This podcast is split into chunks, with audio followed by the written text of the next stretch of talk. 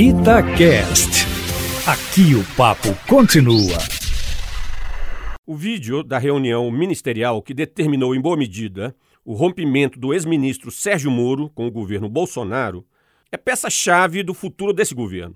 Infelizmente, o tema do impeachment do presidente tende a entrar no debate público. E digo infelizmente porque nada pior para o país do que o acirramento da crise política na atual conjuntura de crises sanitária e econômica.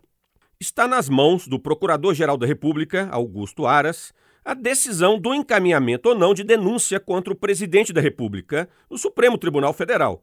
Se o fizer, o caminho do processo de impeachment estará trilhado. A princípio, entendo que o comportamento do presidente de exigir a troca do superintendente da Polícia Federal do Rio de Janeiro para proteção de familiares e amigos constitui ato de improbidade administrativa, que se concretizou, inclusive, quando oficializou a nomeação do delegado Ramagem para a direção da Polícia Federal, contrariando o então ministro Sérgio Moro. É fato grave, susceptível de punições administrativas e penais.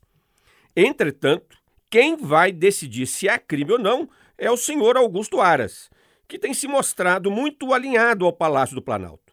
Pode ser que toda essa celeuma em torno do vídeo da reunião ministerial não dê em nada.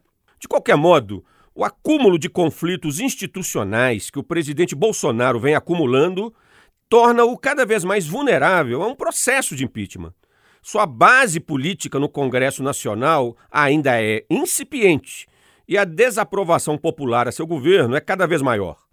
Reafirmo que chegarmos a esse ponto era tudo o que não precisávamos nesse momento.